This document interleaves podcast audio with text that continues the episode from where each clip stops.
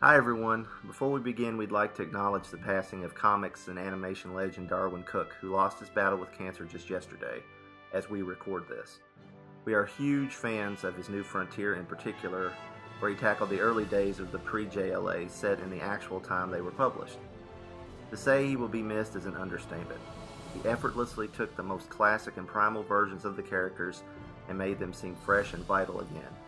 We need more comic creators like that, not less.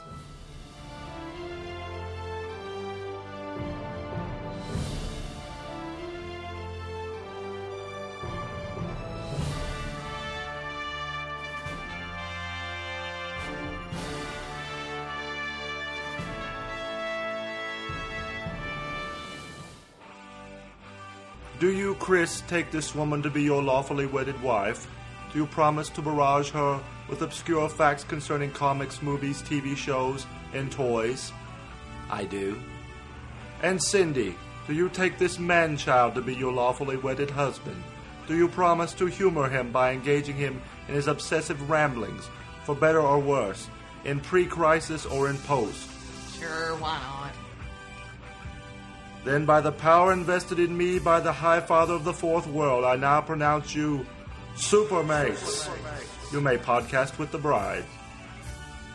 Hello and welcome to episode 54 of Supermates, the husband and wife geekcast. I'm Chris, I'm Cindy.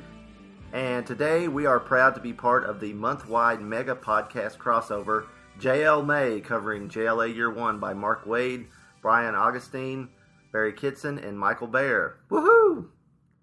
Uh, before listening to this episode, you may want to check out the May episodes of the following podcast who participated in this crossover. That would be the Fire and Water podcast, the Power of Fishnets, both of which are on the network we're on, obviously, the Fire and Water Podcast Network, Waiting for Doom, and the Lantern Cast. Now, I haven't had a chance to listen to the Lantern Cast episode yet uh, as we record this, since this is the weekend and I listen to podcasts while I'm at work. But please make sure you listen to the entire Waiting for Doom episode. If you don't, you'll be denying yourselves the most culturally insensitive Australian impersonation since Jim Carrey tried it in Dumb and Dumber. That's a lovely accent you have. New Jersey? Austria. Austria! well then, good day, mate. Let's put another shrimp on the barbie. And it comes from our pal, the irredeemable Shag. So there you go. you can connect Shag to Dumb and Dumber how you wish. Oh, I didn't know he was going to say that, Shag. I'm sorry, honey. But just in case you have listened to those episodes and you know you've been reading a lot of other comics and a lot of other comics are coming in and out of your brain, we will do a brief recap of JLA Year One, one through eight, because Chris's version of brief, by the way. yeah, because basically because I my anal retentive nature will not let me talk about these things without having referenced them somewhere else. So, uh, so here we go. Welcome to my life. Previously on Justice League. Following their first team up battling invaders from the planet Appellax, Flash, Green Lantern, Aquaman, Black Canary, and Martian Manhunter form the Justice League of America. A scientifically advanced group known as Locus has designs on the remaining Appellaxians and begins to experiment on their bodies, preparing for some apocalypse like event. The fledgling league is approached by a man named Simon Carr, representing a wealthy benefactor who wishes to support the team financially. Carr sets the league up in a mountain headquarters, and his nephew Snapper serves as their IT guy. While the League continues to battle Locus's Machiavellian schemes in their private lives, they each meet a new friend they can open up to. They share all but their deepest of secrets with their new confidants. While installing surveillance equipment in the secret sanctuary, Snapper spies an intruder in the Martian Manhunter's chambers. He presents his recordings to Flash, Green Lantern, Aquaman, and Canary, who are shocked to see each of their new friends on the footage. Shock turns to anger when they discover their friends were really their teammate, John Jones himself, using his shape shifting abilities to spy on them. The four burst into his room and confront John, only to find he has detailed files on all of our superpowered heroes. The others jump to the conclusion that John may be a remaining Appellaxian and he is forced to flee. A lone Locus agent, fearing the group's plans for world destruction, makes his way to the sanctuary, hoping to warn the JLA in time. he is shot dead by none other than Simon Carr. Dun dun dun.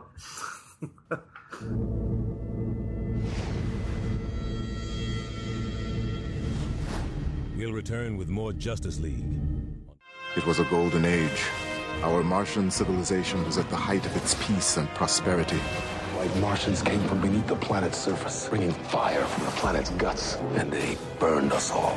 I lost my family. Came to Earth when my civilization was destroyed. Detective John Jones is what you might call my human alter ego. I'm not the only thing from outer space that's come, but right now I'm the only thing that can stop alien invasion. My name is John Jones. Also known as the Martian Manhunter. I'm Mars' sole survivor.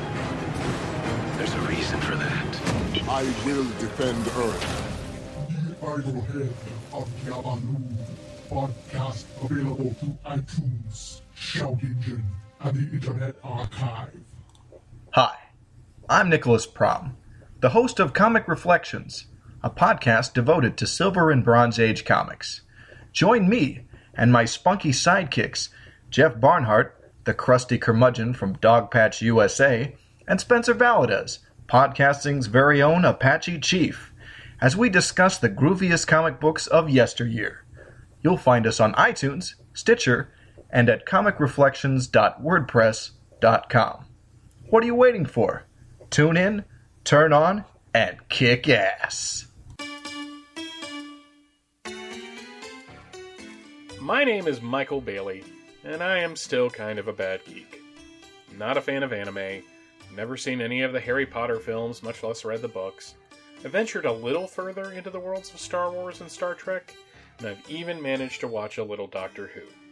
I've also managed to not watch a single episode of The Walking Dead. So, what do I like? Comic books. I have been reading and collecting comic books since 1987, and I've been a fan of superheroes for as long as I can remember. Some would consider this a hobby, but I prefer to look at it as what it truly is a crippling addiction that I may never recover from. Back in 2007, I started a podcast called Views from the Long Box to deal with this borderline personality disorder. Every week or so, I pick a particular comic or issue or character or whatever to talk about them, and then, well, I, I talk about them. It's kind of what a podcast is. Sometimes I'm alone. Sometimes I'm joined by my semi regular co hosts, the Irredeemable Shag or Thomas DJ, and the permanent semi regular co host, Andrew Leyland, and sometimes another friend from the podcasting and comic book world stops by to chat.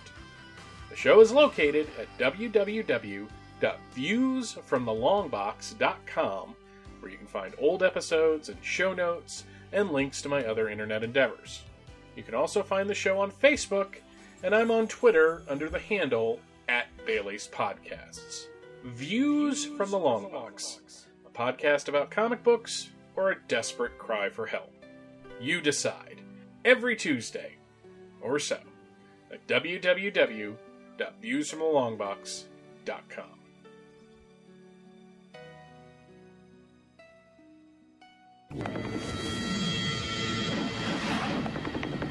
We now return to Justice League. Okay, so now on to the issue that we're going to cover in this episode, which is JLA Year 1, Number 9, according to Mike's Amazing World of Comics. Uh, it was dated September 1998. Well, that's actually on the cover. The part that Mike gave us is it was on sale July 8th, 1998. So there you go. This is a very green cover, even a green logo. Uh, and it shows Aquaman and Green Lantern being crushed by some monstrous looking sea life. They appear to be in the very depths of the ocean. Immediately, it makes one wonder hey, you know, why aren't they listening to Aquaman? They're fish. The cover copy reads Under Pressure, although that's not the name of the story title, that is Change the World. The story is by Mark Waid, Brian Augustyn, and Barry Kitson, storytellers, Michael Bair, inker, Ken Lopez, letterer, Pat Garrahy, colorist, Heroic Age Separations, and Peter Tomasi, editor. In his fitful sleep, Simon Carr dreams. In his dream, he hears an alien voice. The voice recounts how he directed the Appellaxian combatants to Earth and then followed. While the others were defeated by the Justice League, his body was damaged. He lay on the ocean floor until locusts arrived. They helped him find a new body, Simon Carr. Carr wakes up screaming. It was only a dream. but one he's had for the past four months. In the secret sanctuary, Flash sits at an otherwise empty meeting table. Responding to the sound of snapping, he learns he's not alone. Snapper is on monitor duty and discovers something that requires the JLA's attention, despite their morale being at an all time low due to John's betrayal. Flash activates his signal device, and Green Lantern, Black Canary, and Aquaman respond. In his home in Middletown, Colorado, John Jones simply ponders in a darkened room.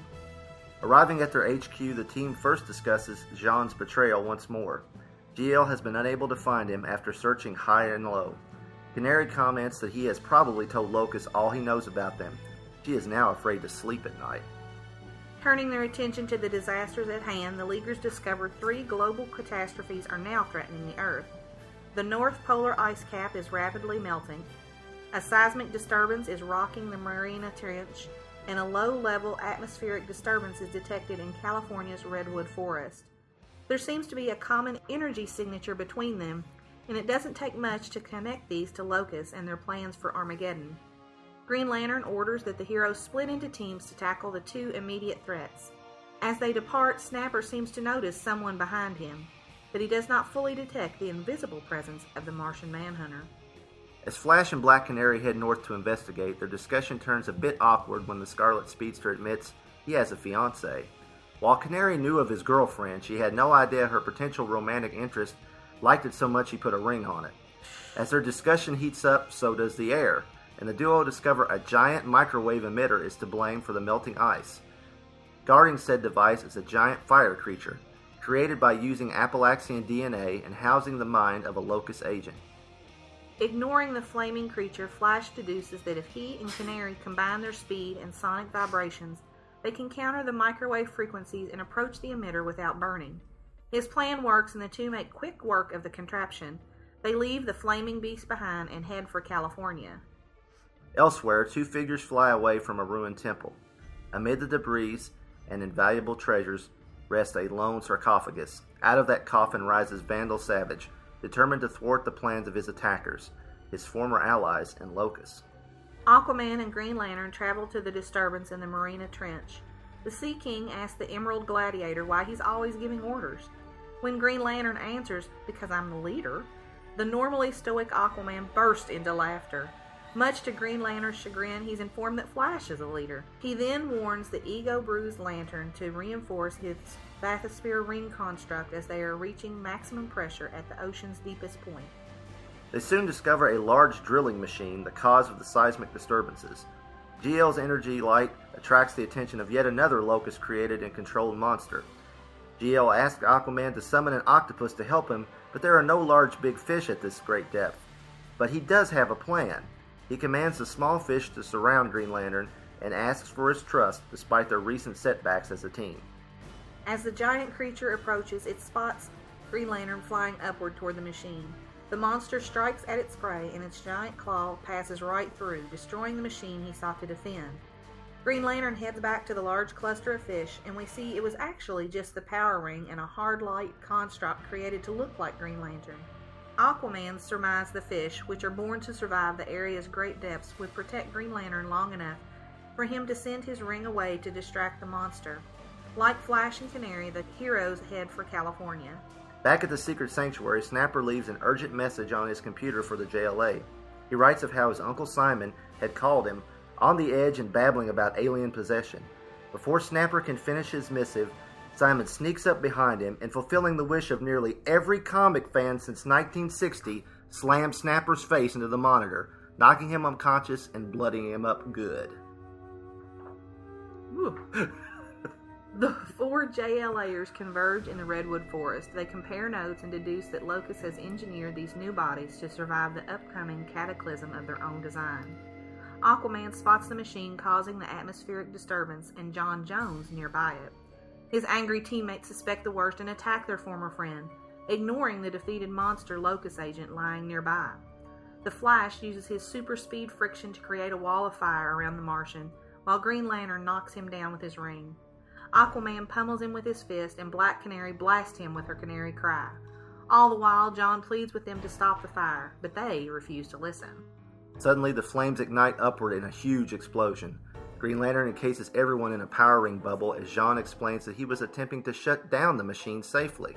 The machine was pumping out methane gas. The League stares in horror at the burning redwood forest beneath them. To be continued.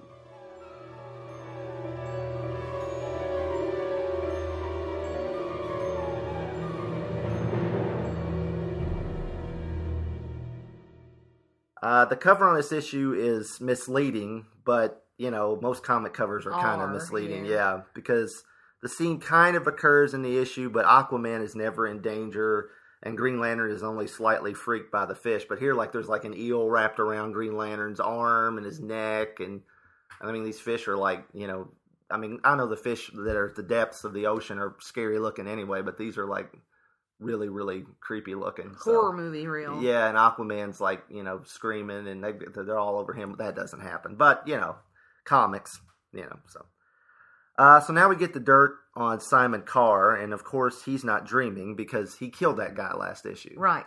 So, you know, obviously this is you know this is definitely paying off something that has been building throughout the series, especially since last issue. You know, we come in and you see Flash sitting alone at the meeting table, and that really hammers home how far the team has fallen since the beginning of this series. And back in the 60s, when Superman and Batman weren't allowed to participate in the early JLA issues much, Flash was the team's MVP because he was the guy that started the Silver Age, Right. you know. Uh, he was the most, no doubt, the most popular character on the team outside of Superman and maybe Batman. He probably was more popular than Batman at, At that time. point, At that point, yeah, before the new look in the TV show, yeah. So he was the heart of DC Silver Age. So it's even more fitting that it's him that's you know Mhm. sitting there. One thing that that I have always bothered, it's always bothered me about this series, and I know this series, it's a little minor thing, but this series was greenlit as you know because the Grant Morrison Howard Porter JLA was so big, the Mhm. Return of the Magnificent Seven. Well, on their meeting table in this series is that current JLA series logo. Why would they have that on the table? You true, know, true. I'd rather it had been the old series logo, you know, or or even this logo, which is slightly different. Than it just I know it's a nitpicky thing, but it just bothers me. Of course. Yes. Flash says when they're talking, when he's talking to Snapper about you know what Jean's betrayal has done to him. He says Canary is cynical as it is, and and that as for Aquaman, I keep expecting him to swim off in disgust. Well, you know, yeah. I mean, you can kind of see that. I mean, the team they haven't gelled completely No, no. yet, you know, which in the Doom Patrol issues that the Waiting for Doom guys covered, they, you know, even though the Doom Patrol, the public flocked to the JLA, the Doom Patrol knew how to act as a team, you know. They're Right. they're learning how because they're all new at superheroics period and they're definitely new at working together. Together. Yeah. Each playing on everybody's strengths and, you know, helping with their weaknesses, shoring up their weaknesses and stuff. Right, right. Uh, we get to see the JLA signal devices, you know, where they're at in their costumes. Now, in the old comic books, even though Mike Sekowsky drew every issue of JLA for like the first 60 issues plus the Brave and the Bold tryouts, they never seemed to draw where the signal device was in the same place twice, or very seldom. Uh, but here you see that GL's is in his ring, Black Canary's is in her choker, Aquaman is in his belt buckle, and Flash is in his belt, like at the front of his belt. We don't see where Jean's is, but maybe he just tunes into it telepathically. I don't know. It's probably in his belt buckle, but still. That that always just kind of when I- you read old JLA stories, it's like okay, now it's in their chest symbol. No, now it's in their belt buckle. Okay, now it's in Flash's the wings on his ears on his on his mask. That's like okay. We see Hal and yet another flightless trainer with the unfortunately named Pi, uh, Tom Kalmaku at Ferris Aircraft. Dinah is at her florist shop, and Aquaman is, is of course just swimming with the fishes because he didn't have secret identity. So, what did you think about the whole Flash Black Canary relationship in this series? Ah, well, I read, you know, I reread the rest of the series, and it's kind of interesting my take on it, and I'll talk about that. At it's more, she fell for the the good guy, you Mm, know, right, You know, here's here's a good clean cut guy, Yeah, and considering she probably just found out about what her mother had done. Yeah. She wanted the good guy, but then she finds out, oh wait, he's taken. But apparently there was, it wasn't a one-sided attraction there. Oh no, no. I mean, there there was definitely an attraction between the two, and I think this series, you know, I don't think that when I think they have Iris and Barry have gotten engaged as the series has progressed, like because their adventures in the actual comics of the time are still happening, you know, because Mhm. they've even shown some of the Justice League adventures that have happened in flashback, like just a panel or two, Right, in between the in between the scenes in this series. So between the time that him and Canary started flirting, him and Iris have went from dating to engaged. You know, the, the, there was a previous issue uh, where she comes in after she finds out, which I feel kind of weird talking about that because it's gonna it's it's if you haven't read Starman, Right. it's gonna blow a a major plot point that comes up in Starman, Yes. which we're covering Starman on our series. In case you didn't know, if this is your first episode, of Supermates, which if it is, welcome by the way. But uh, you know, we're covering the Starman series by James Robinson, Tony Harris from start to finish, and there is definitely something that comes up that's Yes. connected to Starman. The other guys have already mentioned it in the crossover, so we might as well say it. Black Canary, Dinah here, young Dinah, finds out from her mother that her and Ted Knight, the original Starman, had an affair. Yes. And she like immediately comes into Justice League headquarters and say, "Are any of you guys married? I want to know right now." You know, and and uh, and they're all like, "Uh, uh," and and Jean's like, "I'm I'm married or I was married," you know, and then he tells about his family, but you know, I mean, she wants to know right away. She's not going to do what her mom did. Yeah. you know, and I, which I thought was, I mean, that was really that was a really cool thing for Waid and Augustyn to do. They ran with what Robinson had set up and just had yeah. set up because he had just established it as this came out.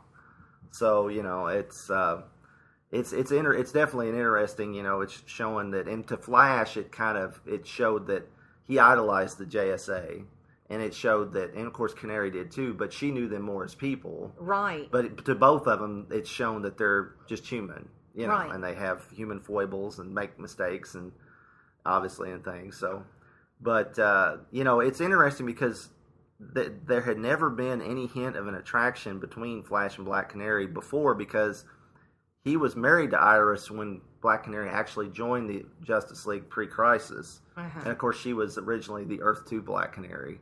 Makes my head hurt. Yeah. and, you know, she started up a relationship with Green Arrow, and she was in that relationship with Green Arrow after Iris had, quote unquote, died in the late 70s. Even though she really went to the future and blah, blah, blah, blah, Right, where she was really from and blah, um, ah. Yeah, right. The fact that you know that, though, makes me love you that much more. but Flat now, Flash did have an almost romance with Zatanna in that area, or Zatanna. We never can decide how we want to pronounce it here. But she wasn't in her fishnets then, so you can't. There's no correlation. I don't think so. Ah. I don't know. You like fishnets pretty good. Hush. Just saying. You know, it seems kind of convenient that the Locus Appellaxian creatures don't go off and wreck anything when the Leaguers just leave them standing. I thought that was a little just yeah, like they're, they're like, now we've defeated you. You stay here and be a good boy. yeah, right, You know, and I'm right, like, wait a minute. right, yeah, yeah, no, and of course, ins- insert your whole polar ice cap melting non-funny joke about climate change here. We won't get into that. I liked what the, how the Flash came up with, you know, how well let's use our vibrational powers because we can't get near it.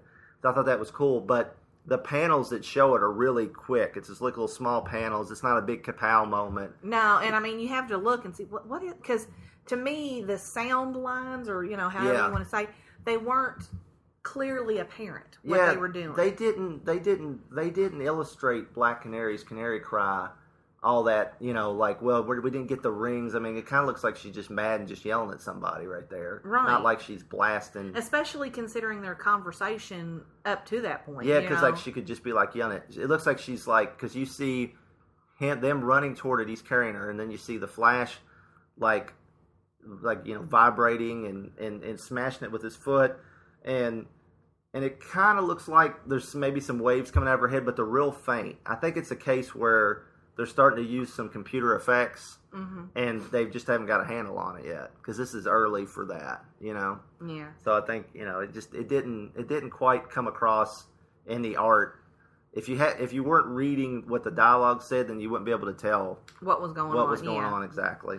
Also, just to say, whatever she is holding that blonde wig on with needs to be made worldwide available. because, you know, think about it. She's running in the Flash's arms, going whoosh, you know. Yeah, How's that thing staying on there? it's his aura that that surrounds him. He's extending it to around her. Uh, okay. That's my no prize answer there. So yeah, Yeah, definitely no prize. for yeah, no prize.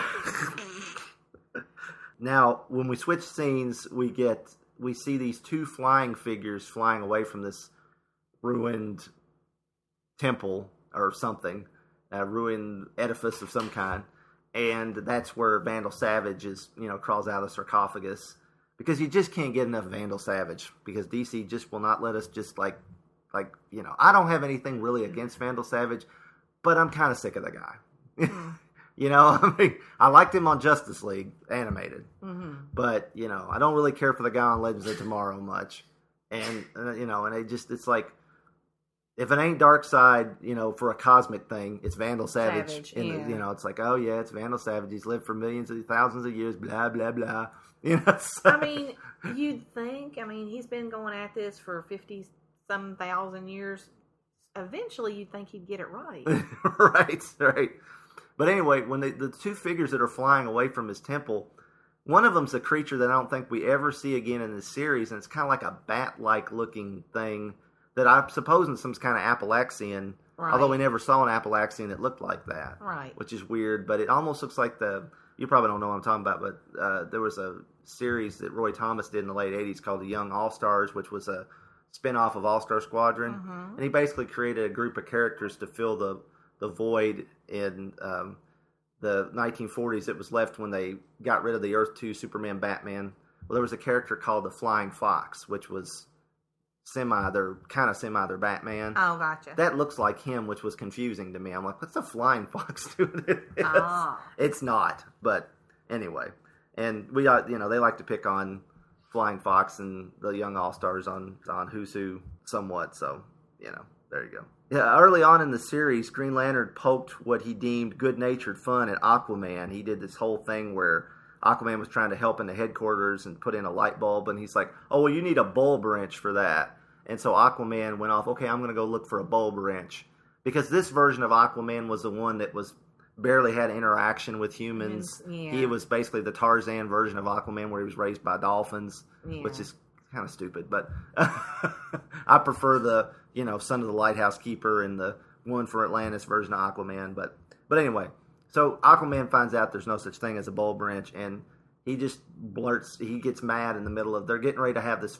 Actually, I think Green Lantern's going to take his mask off and tell him he's Hal Jordan. They're having like a chummy conversation, and Aquaman's like bulb wrench. You know, he's like ticked off and you know basically humiliated, and Yeah. you know, he, so it's it's it's very fitting that you know he just totally destroys Green Lantern's ego when he's like, "You're not the leader. Flash is the leader." and Aquaman's been like a real stoic, grumpy puss through this whole series, and he just like busts out laughing at him, you know, which is he has like a belly laugh. So I thought it was funny. It's interesting in these books that, like this series, that examine the Silver Age characters, especially at the time of the Silver Age stories, how they developed their character because really DC characters were they all had the same personality back then. Right, much. right. They were all that Cookie cutter. upstanding paragon of virtue type Mhm. person, you know. So, you know, Green Lantern was, you know, Flash Flash basically kept that personality Right. because he was the original Silver Age guy. Green Lantern became the hot-headed jet jockey, you know, kind of Fearless, arrogant, fearless, arrogant kind of womanizer, you know, type. kind of. Kind of, yeah, uh, you know. So, but now there were hints that that Green Lantern was a little arrogant in the Silver Age, but they just, you know, expanded upon it. But I think I think it's always interesting to see that. Uh, I think it's nice touch that Green Lantern, who has been out in the depths of space, is a bit weirded out by the creatures at the ocean's bottom, Which, which, is, just as alien in and of itself. yeah, yeah. I thought that was kind of neat.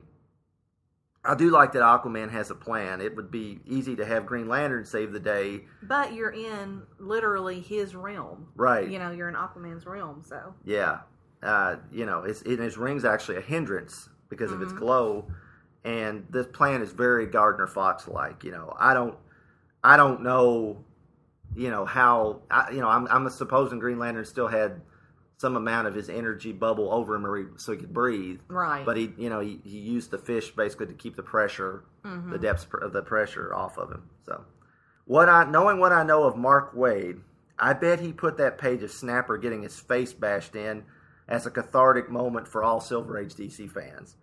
Uh, DC was constantly besieged by letter writers who wanted the JLA comic to drop Snapper. But he had been created via an editorial edict by DC executive Whitney Ellsworth, who had also been a producer on the Superman TV series. Ellsworth demanded a teen character be put in the JLA comic. And so they gave us a character that was like the then popular but now practically forgotten Edd Kookie Byrnes from 77 Sunset Strip, which was a TV series in the late 50s, early 60s. Oh, the is that the cookie? Cookie, give me your cone. Yeah, that, yep, exactly. Yeah. Okay, because my mother used to sing that all the time. Yeah, my mom did too. Yeah. Okay. Yeah. yeah. Yeah.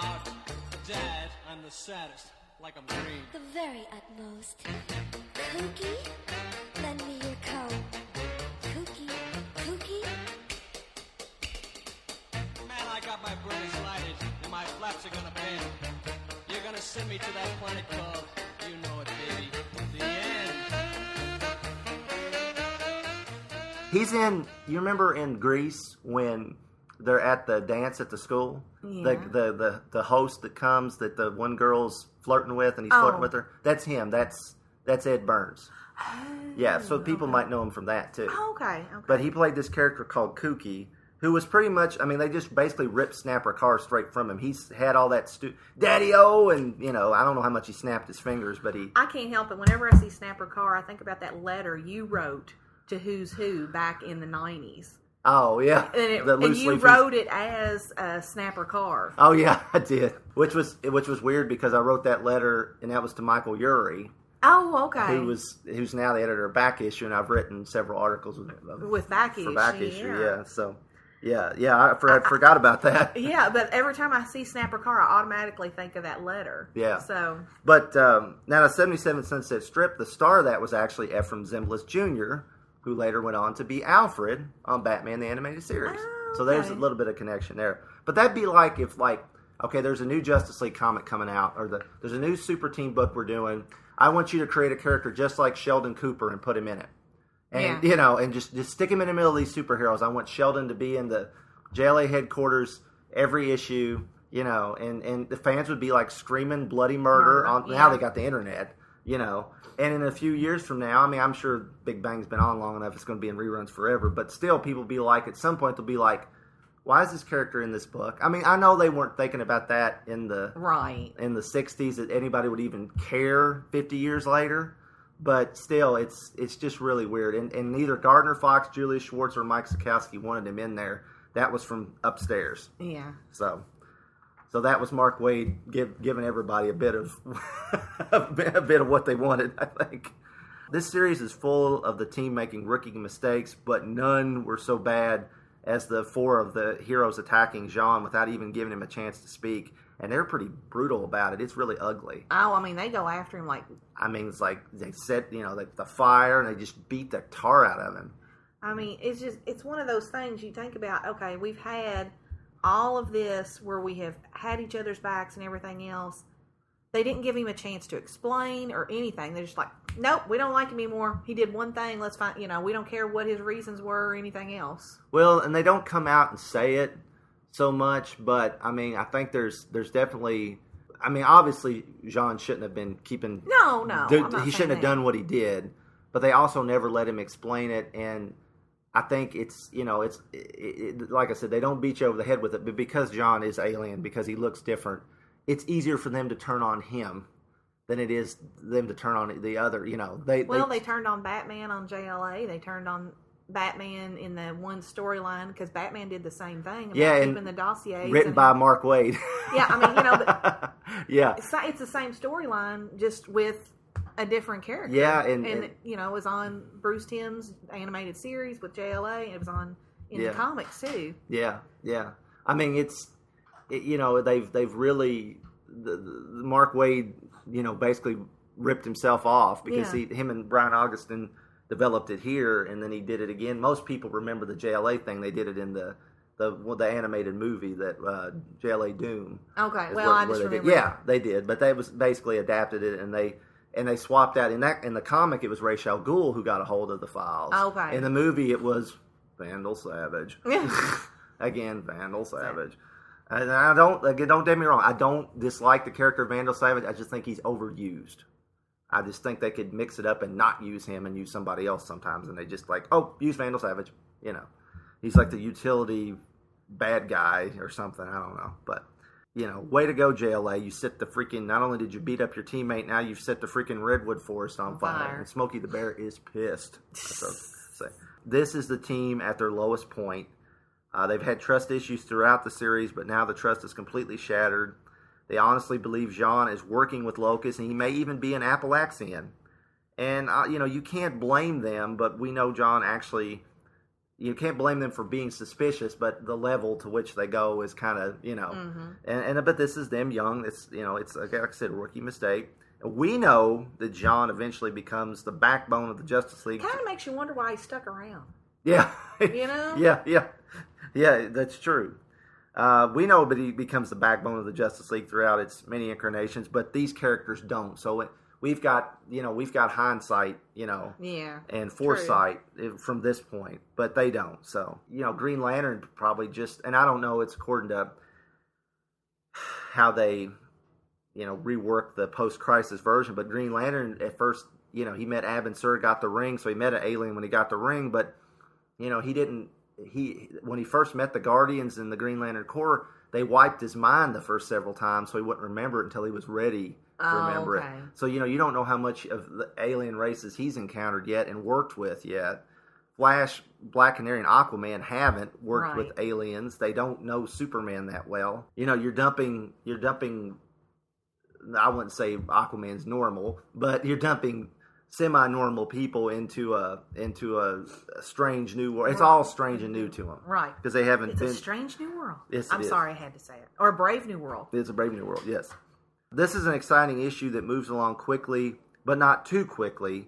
I still felt like I read something substantial, unlike many modern comics. Right. And in fact, I read, I read the series up through this issue, and I just kept reading it. I just, you Yeah. know, I just, I just read along through it again. And I, I've had these since they come out, and I've always enjoyed this series. So when the guys said they were going to do this, I'm like, oh heck yeah, we're in, you know. And I know you had read it before years ago. So I'm a fan of Barry Kitson's art, and it's great throughout the series. My only minor quibbles, uh, and this is something that the other guys brought up on other shows. Uh, Black Canary's anatomy is a bit dubious at times. Uh, you know, it's just just like she doesn't seem to have any internal organs in a few places.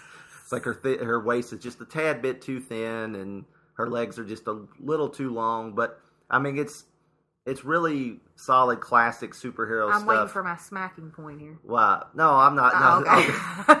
I, I, you know, I'm, I mean, I think you know he draws a nice black canary. I'm not going to say anything about you know he does, but there's just a few times where it's like, yeah, her legs shouldn't be that long, and, and I think part of it too is I just um, I was on Ryan when Ryan Daly did Secret Origins issue number 32 on the Secret Origins podcast.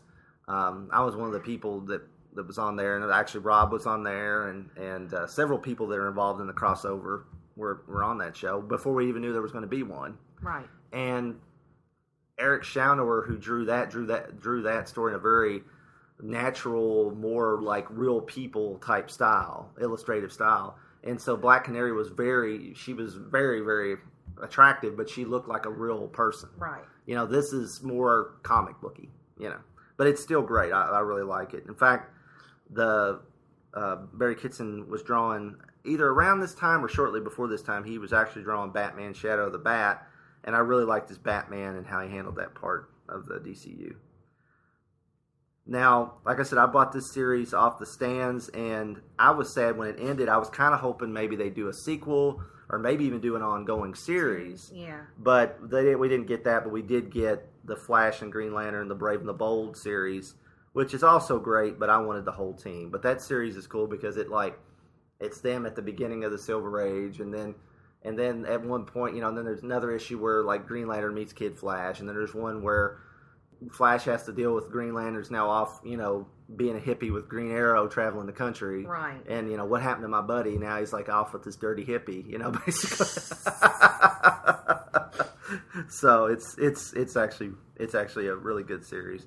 I like to take a moment to recognize Brian Augustyn. The guy is horribly overlooked on just about everything he did because many times he was paired with his pal Mark Waid, who of course is one of comics superstar writers, but Augustyn was Waid's editor on The Flash when he first came on, and he contributed to the plotting of that series as editor, including the famous Return of Barry Allen arc, and then all the establishment of the Speed Force, and a lot of the stuff they're mining for the Flash TV show. Um, he stepped down as editor and actually became co-writer with Mark Waid on that series. So the Waid run on Flash is really the Waid Augustyn run. Plus, the guy wrote Gotham by Gaslight and Master of the Future, and Mark Waid was the editor for him there. But so, you know, everybody just always says, "Oh, Mark Waid Flash, Mark Waid this, Mark," and and I mean, Mark Waid's done plenty without him, Right. but they worked together a lot back then, especially on the Flash, and that's the thing that really made Mark Waid was the Flash run, and he was part of it. You Right. know, whether he was officially co-writer or just co-plotter as editor, he was there. So I just wanted to you know, a lot of times he in you know people say like the Waid Kitson JLA year one, they'll just leave him out altogether. So I just wanted to put that out there for him. So from here, the JL May crossover continues with Frank over at the Idol Head of Diabolu, and then on to Comic Reflections before wrapping up at Views from the Long Box with Michael Bailey. So go, go now. Get those a chopper! You know, get those a podcast. If this is your first episode of Supermates, again, thanks for dropping by please feel free to browse around. Uh, our next episode will be a return to Opal City for the next chapter in our Starman Chronicle series, covering the entire run of the James Robinson Tony Harris Classic. Now, there may be an additional mini episode out before the end of this month, just Depend- yeah. depending on how things go. But Yeah, because you know we got two kids and it's right at the end of school, so bear with us. yeah, yeah, which Oh is my golly. which is why normally would have had an episode in before this one, in between Right. the last episode and this one, but life happened, so that's why this is our first episode in May.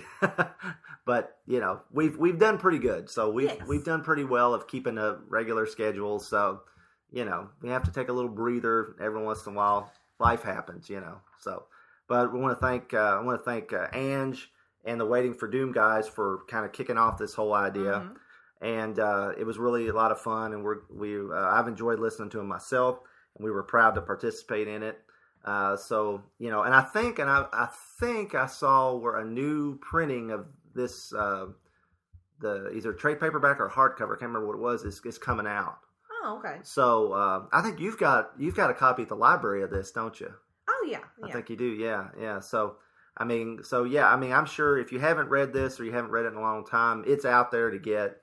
I I don't know if I think it's out even digitally. It's it's out there on Comixology. So definitely check it out. It's definitely worth a read.